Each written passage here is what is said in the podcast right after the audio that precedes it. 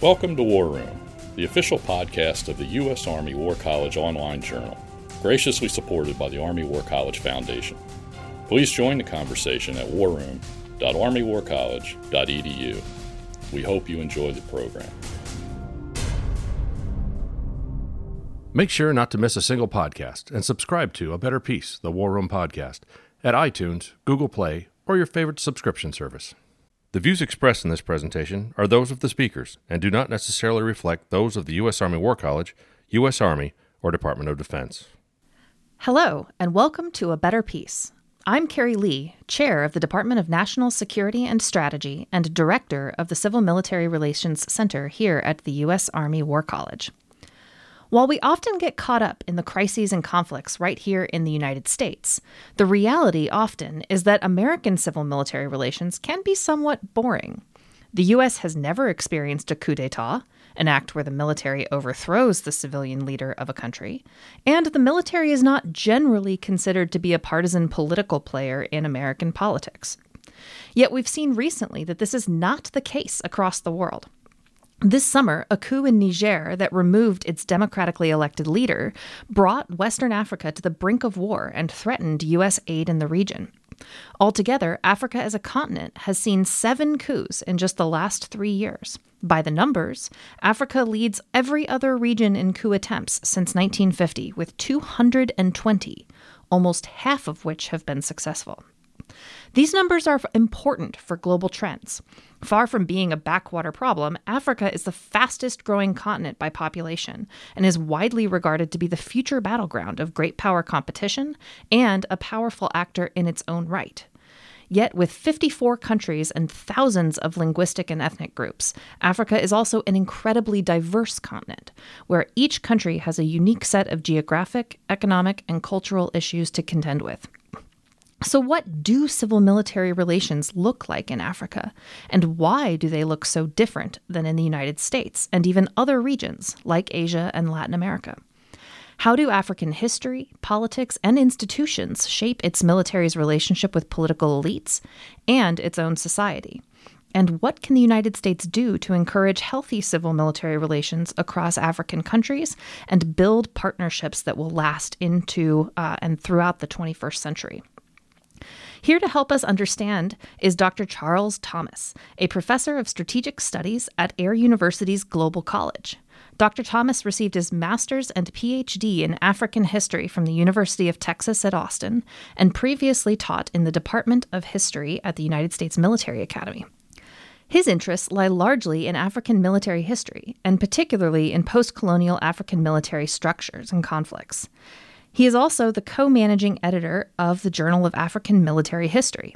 His co authored book, Secession and Separatist Conflicts in Post Colonial Africa, was published by the University of Calgary in 2020, and his monograph, Ujamaa's Army The Creation and Evolution of the Tanzania People's Defense Force, 1964 to 1979, is under contract with the University of Ohio Press, making him the perfect person to help us ask and answer some of these questions about African civil military relations. Dr. Thomas, welcome to the program. Oh, well, thank you for having me, Dr. Lee. And on top of that, thank you all out there listening. Uh, I'll try to make this uh, interesting, enlightening, and um, hopefully, uh, at the very least, entertaining. Sounds like a plan. so, what brought you to the study of Africa and African militaries? Oh, well, that is a long and boring story. No, I'm kidding. Um, uh, to, to, keep it short, um, like a lot of historians or, or burgeoning historians in undergraduate, I, I, was casting around for what I was interested in. And I knew I was interested in militaries. I ended up taking my capstone seminar um, in my senior year um, in something called The Roots of War with our then military historian, Dr. John Lamphere. Um, in doing so, we were looking at what nowadays we'd think of as the, the conflict continuum. Um, and we were trying to find case studies where we saw conflict shifting along that from perhaps raiding or guerrilla warfare to a larger um, conventional conflict and back. Um, in trying to find my subject for that, I, like all cool people, opened my Oxford History of the First World War and uh, immediately saw um, Lawrence and the Arab Revolt and thought, well, I already know about that. and flipped the page and saw a, a picture of a line of African soldiers basically marching across the savannah. And I had never heard of that. I, I had never even known that there had been the First World War in Africa. Um, I came back with my, my proposal for the paper, whereupon Dr. Lamphere said, Well, don't you know I'm also the African historian here? Um, and he very much fostered my interest. And as I finished sort of that project um, and moved on towards graduate school, um, my advisor, eventually when I started graduate school, said, well, you know, you can work on African military topics. That could probably be of a lot of interest to people. And so I've just kind of continued along with that and somehow stumbled into a career. What a terrific coincidence in undergrad. so, why would you argue that it's important for us to study Africa today? Well, I think you've covered a lot of the points already to a degree um, in that wonderful introduction. Um, looking at it just from the present day, we are looking at what has sometimes been called the youth bulge or the like, but it is both the fastest growing continent in terms of um, in terms of population. It uh, actually has a large amount of developing economies, and beyond that, a large amount of developing democracies. And as we look out across the continent, we can look at how we can engage and really sort of influence um, and aid and guide, in many cases, um, sort of this new generation that, in many cases, has lived through autocracies, has lived through coups, has lived through revol- revolts and rebellions, and what will be part of a generation that's looking forward to building a better world. So, why do African civil military relations look so different from the rest of the world? Oh, well, again, I, have got a long answer and a short answer. And the short answer would be colonialism. but the longer answer with that effectively is when we look at um, how civil military relations, say, um, evolved in Europe and eventually sort of also became the United States model um, with you know, sort of Blackstone's commentaries leading to the militia model in Britain that then sort of comes over to the United States. Um, these are the result of a long period of state and then nation formation and of establishing norms where you often see these are um, contested. There's bloody revolts and revolutions that emerge out of this as um, you've got, I mean, for lack of a better way of putting it, the drawing of national boundaries around where ethnic groups are or the pushing of ethnic groups out. Um, this is the story of the centralization of Europe, uh, European states, right? Um, and that process is effectively imposed upon African states um, during what is at best a two generation period. There is the conquest of what eventually become European colonies in Africa. There then is the imposition of essentially a skeletal European state there that's used to extract resources. And then there's the creation of European style militaries, but that aren't built around the ideas of, say, a national ideal because there is no nation there. And so, in many cases, once they emerge into independence, these are incomplete nation building projects with a grafted on colonial military.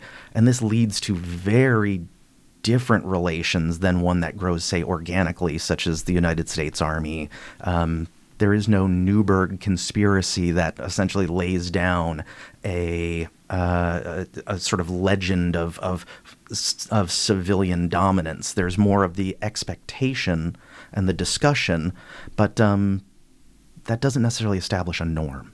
So, for our listeners, the Newburgh Conspiracy happens in the late 18th century when former Revolutionary War soldiers are ready to march on Congress, and George Washington essentially tells them to shut up and color, and uh, that the, the United States military does not get involved in politics and does not exert its will on the politically elected leaders.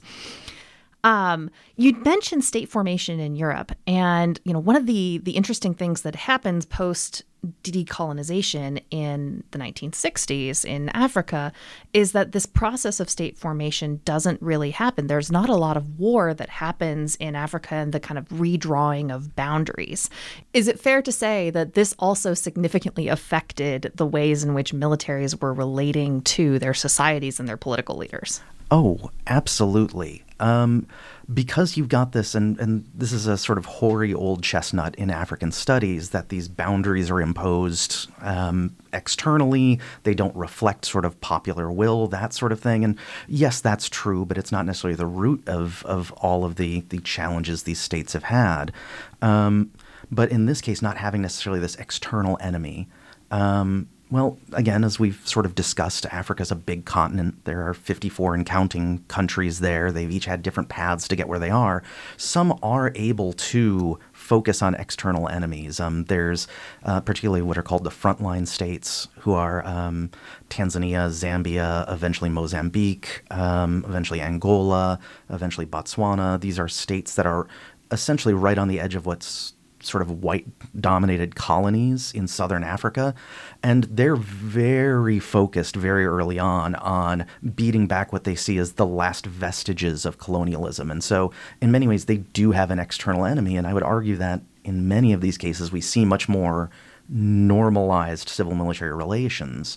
Whereas um, what we find in a lot of other cases is there's already an internal other um, that since there's not an external opponent, there's an internal opponent that can be used as um, as a scape as a scapegoat, as a target to try to keep the military focused.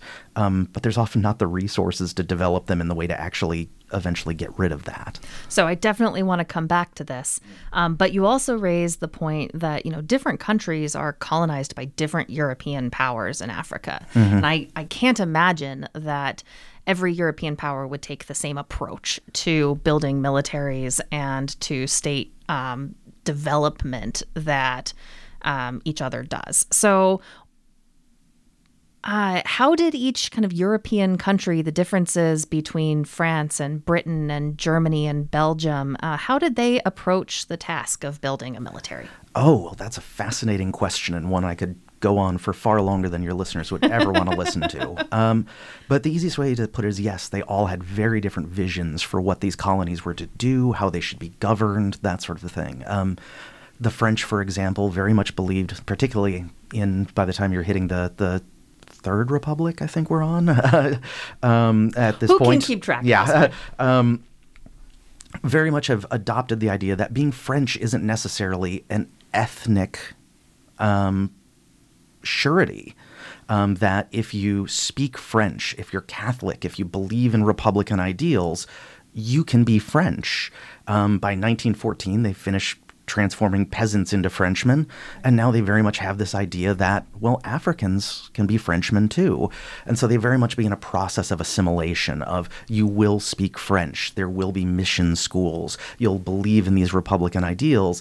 And eventually there very much is the idea that these um, évolués, my French is terrible, um, but that these, um, for lack of a better way of putting it, evolved Africans will themselves be French and can take part in the governance of France, can themselves be French French in every particular. Um, this is very much believed by many of the folks that are there, of the Africans that, that really follow this process until they actually go to metropolitan France. And then they very quickly find out that they may speak French, they may know Baudelaire, they may, you know, um, make the sign of the cross perfectly, but they are not seen as French. So how does this translate into militaries then? Do they do they model their colonial militaries on the French military? Absolutely, um, and in many ways, so the French model actually ends up being very complex to a degree because when they, they begin very early on, um, and in fact, the first several drafts that they bring forth, they actually make French citizens. But what that means is then in the next several sort of formations that they create, where they actually are colonial soldiers, where they are colonial subjects, it leads into this complex question of these African Frenchmen essentially say, no, we get wine rations the same as as the French. We get the same rights and responsibilities and pay. Um, whereas the other African soldiers are told, no, you're tirailleur Senegalais. You you don't exist in the same path as these men do, and it leads to actually a, an internal struggle in many cases between what's your status, not are you um, basically are you French or are you colonial, as opposed to are you African or are you European. Oh, how interesting! So let's turn to maybe uh, the case that you know best, which is Tanzania. Mm-hmm. Um, that was a British colony. Correct? Absolutely, yes. So how did the British approach? British colonial militaries? So for theirs, they very much used, um, they sort of imported the Indian model. And in many cases, this came with bringing Indian troops over first to sort of be a stopgap as they recruited. But the general idea was number one, the locals um, were not necessarily advanced enough to be officers or be in a command structure. And so, first, well, first things first, there were European officers in charge. Mm-hmm. From this on, there was the idea very quickly that um, not everyone was able to be a soldier. Um, in India, you had the Dogras, the Pathans, the Sikhs, the Baluchi, who were seen as martial races that were naturally more manly and virile and, and violent and, and more than anything else amenable to European discipline. And so, therefore, could be recruited and be made sort of these sub colonial actors. And they did the same in Africa, um, where there was the idea that, say, in Tanganyika, Tanzania, um, the Sukuma, the Hehe, the Nyamwezi, and the Ngoni were recruited from, whereas no one else was. Um, although this became fluid during the world wars when they needed more recruits, but there very much was the idea of you were martial and you could serve under the Europeans, or you were non martial and you were effete and needed to be ruled. So I can't imagine that this was healthy for nation building. no, not at all. Um, and and it's interesting because the actual transition in many cases, there's sort of well, first there already was that division between effectively almost a military caste versus a rising political movement. But this military caste were effectively told to stay out of this rising politics. And so now when these emerging political parties became the state government, the military had few, if any, connections to them. Hmm. Um, and in fact, in many cases, up until the day that the flag, the colonial flag came down and the national one went up, um, many cases they were suppressing them. Um, Beyond this, they immediately lose many of the colonial privileges they had. They're no longer part of essentially this ruling, uh, um, at least having access to the ruling elite. Um, in many cases, they lose tax benefits. They lose the ability to effectively sort of um, really use the colonial structures for their own benefit and become, in many cases, forgotten. Um, it sort of is a, well, we need a military because we need a military, but we don't have a lot of money. So you guys just need to just kind of sit back and just don't cause problems while we try to figure out how to build a nation. So, if I find myself the leader of a newly independent country, right? World War II mm-hmm. ends, uh, all of a sudden, colonialism is sort of unsustainable, mm-hmm. and you have massive decolonization that happens across the African continent. Mm-hmm. I, I find myself in charge of this newly independent country, and I'm thinking, I have to think that I'd be thinking, all these colonial structures, let's get rid of them. This is a this leaves a bad taste in my mouth from an era of history that I would rather forget. Yes.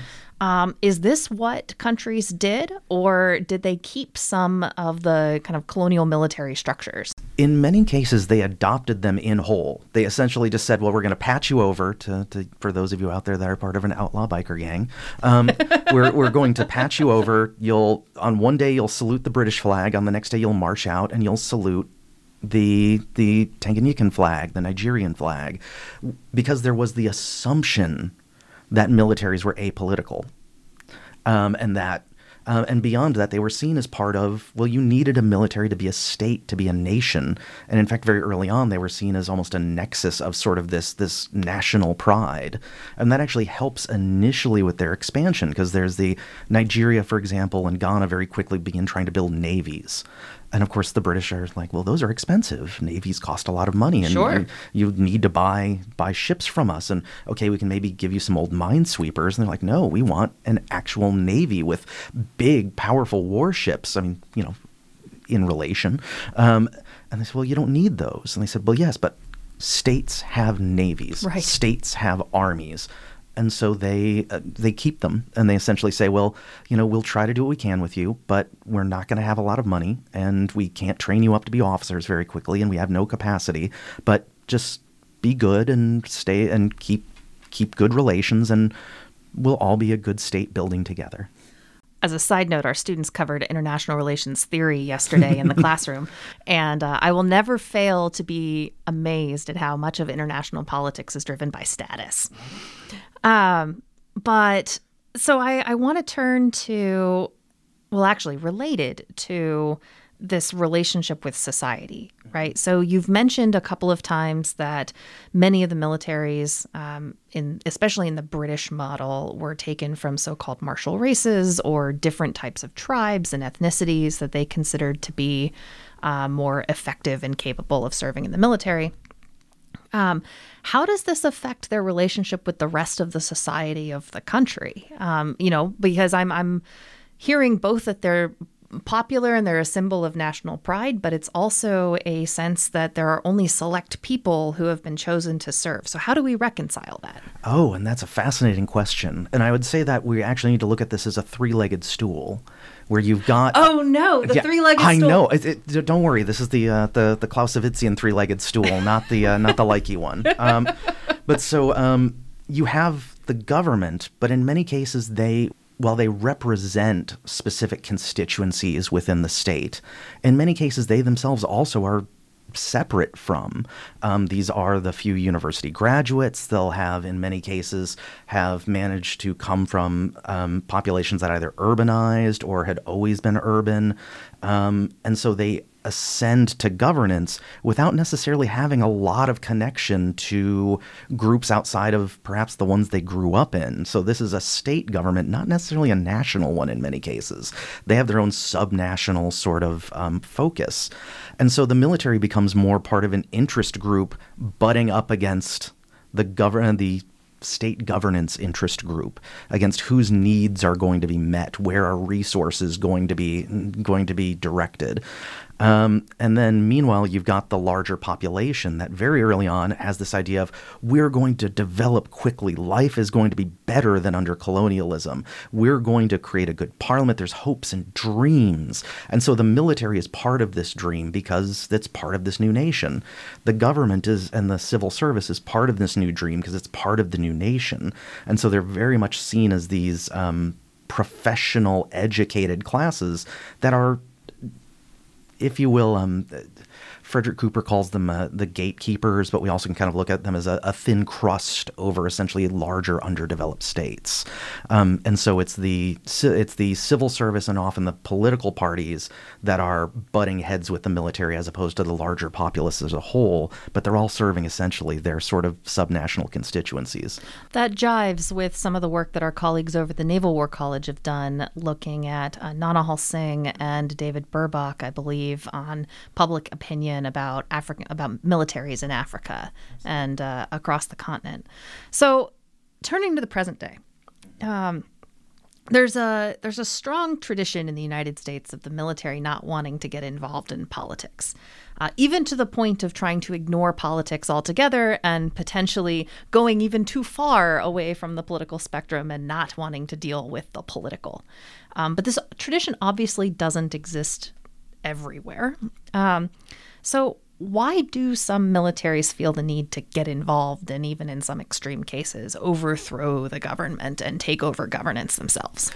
So, in this case, and I already sort of set it up with a three legged stool, they very much see their own interests being threatened.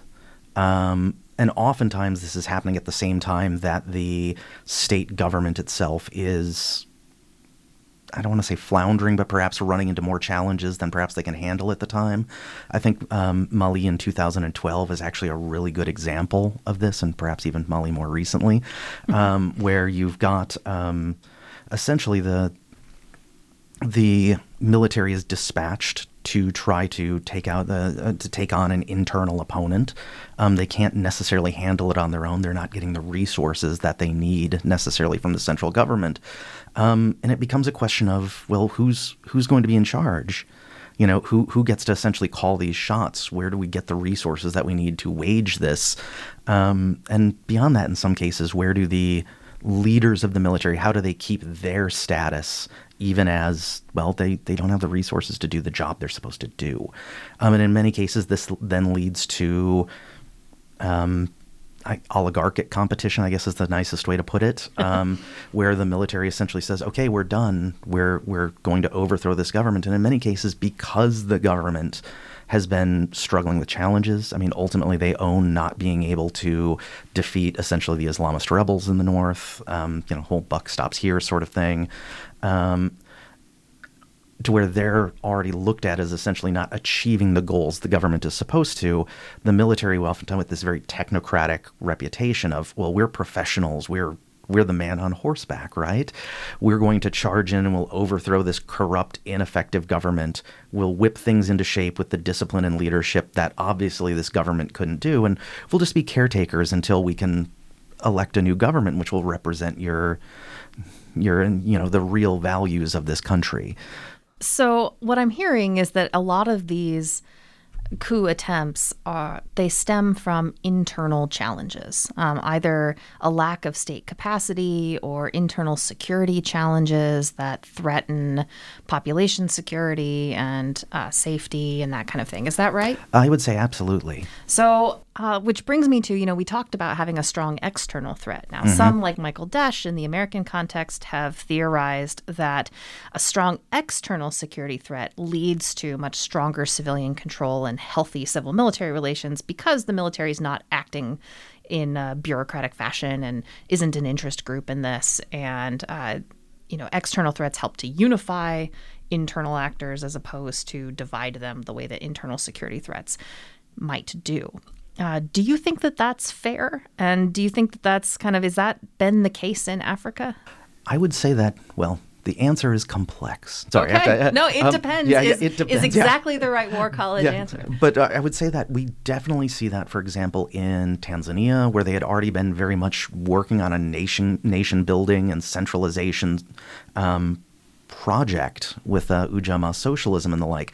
But then when Idi Amin takes over Uganda just to the north and immediately becomes very belligerent and very insulting towards their president and them as people and this and that, it very much hastens this proce- uh, process. And by the time there's actually a war in 1978 between the two, it really is seen as the great patriotic war for the Tanzanians. It really brings them together and although also eventually sort of causes the failure of the larger nation building program, really hastens along several steps of it as well.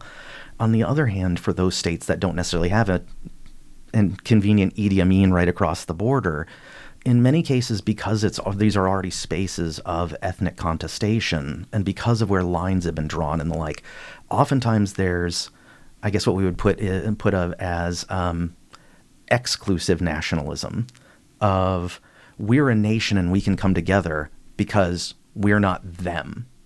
Um, and so, in particular, especially when there's longer histories of um, of frustration, of conflict. So, for example, especially along the Sahel belt, where you've got um, oftentimes these herding populations, or even more specifically, the Kel Tamasheq, who we often call the Tuareg. Um, these are populations that always, or at least for years and years and years, have had friction along this this border area, um, and it's very easy for the governments to say, "Well, yes, the Tuareg exist within Mali, but do they want to be part of Mali? Do we want them to be part of Mali? Do they?" And in many cases, for example, the Tuareg had actually been sort of promised their own Sahelian state um, in the 1960s. That didn't come to pass. Um, i'm shocked yeah, what? um, but uh, and this often then is exacerbated by the fact that then these internal others are themselves cut out from both this oligarchic competition and then the lines of patronage that come out of it. So not only are they more apt to revolt, rebel, be forced into areas of violence because it's the one way they can actually try to access what the state should be providing in their mind, but it also leads then very much for these groups that then see that attempted access as a threat to unify against them. So the coup in Niger has revived much critique of the United States because we often find out later that coup leaders have had some form of training in the United States. And here I'm also thinking of a former Army War College graduate who led an unscheduled transition of power on the African continent uh, not that long ago. So, do you think that this is a fair critique of the United States? Uh, is the U.S. passing on training that then leads to coups d'état? Now, as admittedly as a self-interested actor here, um, I will say though, and I will say this and pound the I would pound the table if I didn't think it would mess up the audio. Correlation is not causation. Um, I think um, once again, Naunihal's book gives us uh, that's Dr. Naunihal Singh at the Naval War College. Gives us actually a, a, much better way of looking at this, which is those officers that are sent abroad for PME, whether originally it was Sandhurst in Britain in the 60s, um, Saint Cyr, um, and now into the United States, occasionally Russia or China. Um, these are already officers who are intelligent, influential, connected. These are the fast burners, or they would not be selected for these very prestigious positions. Um, but when we actually look at coups as a coordination game, trying to bring together a party that can essentially bring the at least early illusion of success together and get the others to get other officers or other parts of the military to stay on the sidelines, the officers that are going to be able to do that are ambitious, well connected, coordinated, have gone to prestigious places. And so, simply put, it's more that those selected to come to places like this um, are not learning to do a coup here, if you will. It's they're already the ones that, if the situation or if the conditions for a coup arises, they're the ones best placed and often most influential in being able to make one happen or so prevent one. So, talk to me a little bit about uh, the security force assistance that the United States often uh, gives to African countries. And many times, you know, this kind of assistance and this aid is conditional upon certain state benchmarks like not doing a coup. Mm-hmm. Um, so, what are the dynamics there, particularly in Western Africa right now, where there's been a lot of concern about, you know, U.S. counterterrorism agenda in Western Africa and how that might be affected by the coup in Niger? Oh, goodness. Well, first of all, I would argue that we need to get very, very clear on what a coup is. And I say this simply because um, we lose legitimacy in essentially setting these red lines for if you do X, Y, and Z, then the conditionality of this aid will will kick in. Um, when we effectively sort of tiptoe around the idea that a military seasoning a government is a coup or not to preserve our own interests in a state, it degrades essentially any sort of what's the word I'm looking for deterrence that may actually bring to bear. Um, Right. It compromises the deterrent threat. Exactly. Right? Yep. Um, the other piece I would put on that is um, I would split those pieces into education and training, and especially if this is a national security and specifically PME audience, you'll they'll immediately light up. I said education versus training, um, but it's very important here because, um, in particular, our our training and equipping missions um, for the past decade or more have been themselves built on a compromised model, I would say. And this is, again, sort of, I would argue my own personal opinion, but backed up by a good amount of research. Um, as early as 2012, there's a naval um, postgraduate school thesis by Simonson Powell, um, who is one of our special forces um, trainers who had gone to Mali back when during those first waves of sort of trying to build this, the, build their military up. Um, and he effectively says, well, look, we're doing this episodically. We show up for six weeks. We train them how to shoot rifles or bushcraft or, or this or that. And then we go away. And then the next group of people comes in. There's no extended relationship built. And how do you actually build professionalism, relationships, even influence or cultural transmission if it's just pop in, show you how to do this, and leave? An enduring engagement um, is far more important, effectively, is, is what he argues. And I would say that honestly, looking at sort of the outcomes of many of our train and equip missions, um, just using that model hasn't been as successful as we would like it to be. So that's fascinating because that stands in contrast to many of the U.S.'s foreign military sales, where we say if you buy the F 16, you get the whole maintenance, training, education package that comes along with it. And we take care of you for a long time and make sure that not only can you fly the plane, but we will provide the support that allows you to continue flying the plane for a long period of time. Why does this look so different on the African continent then? I would argue that some of this is due to effectively going back even to sort of the colonial era, what we sort of assume African actors need. Um, we still, in many cases, have a well, you don't need that. Why would an African military need an expensive F 16? Um, which arguable. You know, I mean that's. Uh, uh, but then this is built Air in. power on the African continent. Yes. Uh, uh, book maybe coming out in 2025. We'll see. Um, no, um, but then, um, but then with the, um, but then even with the idea of needing this maintenance package, needing the professionalism to support them, that sort of thing, there's been the argument for more light attack aircraft like Super Tucanos and the like. Although that was fraught itself with the sales to Nigeria. Um, the other piece out of it is not only are we not necessarily willing to put that much resources or offer that much credit in these cases. I think the better part of our resources recently, and specifically bang for our buck, has actually been in something similar to that model, but I would say is the education model, is actually building on the professionalism, building those basics in there. Um, sorry, that, that sounds very paternalistic. In building essentially these this broader education, broader doctrine, and really sort of bringing up the overall capacity of many of these militaries to to basically build and sort of um, eventually expand on their own, really build their own cadres. So, my final question here before we take off for the day uh, Are there things, in addition to this kind of longer term education mission that you've discussed uh, most recently, are there other things that the U.S. can do to help prevent coups in Africa and foster healthy civil military relations? Oh, well, okay. Uh, also, going back to my original, we have to call a coup a coup. um, I would say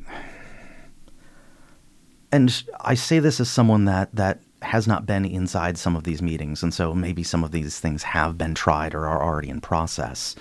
But I would say I was very heartened several years back when essentially the the president of of the Gambia said, "No, I'm staying in power," and effectively all the other ECOWAS states around him said, "No, you're not. We will send a military mission in and and affect change because we are now a democratic bloc.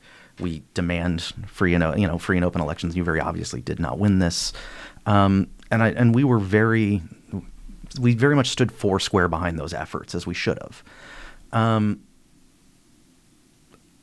I think that we need to continue to incentivize that because um, the regional blocs really are where a lot of the policing can happen in ways that we cannot.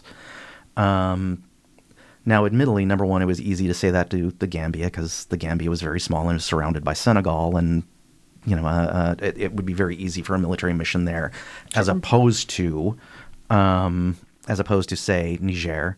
Um, but I would also say that by not really leaning on that uh, on by not building the capacity of the regional bloc to self-police itself like that, it made it where now we've really gone down a road where, uh, as we even discussed a brief bit earlier, you've got Niger, Mali, and Burkina Faso, all of whom immediately stood up and said, "No, we will oppose any sort of action trying to get rid of this military government." Right. Um, and I think trying to build the capacities of regional blocs outside of West Africa, for example, will be a good way to create at least a bulwark to hopefully avoid this happening elsewhere. Well, this about ends our time here. But if you would like to know more about the U.S. Army War College's Civil Military Relations Center and our programming, you can find us at cmrc.armywarcollege.edu. I also want to thank you, Dr. Thomas, for your time and insights into what is surely an interesting period in global civil military relations. And thanks to all of you for listening in to our series on modern civil military relations. If you liked what you heard, please take a moment and subscribe to A Better Peace so that you don't have to miss an episode, and then rate the podcast on your podcatcher of choice so that we can grow our community. Until next time, from the War Room, I'm Carrie Lee. And that concludes our program. Thank you for listening. The views expressed in this podcast reflect those of the speakers and do not necessarily reflect the views, policies, or positions of the U.S. Army or the Department of Defense. Let us know what you think. Provide us your feedback, comments, or suggestions through our webpage at warroom.armywarcollege.edu and have a great day.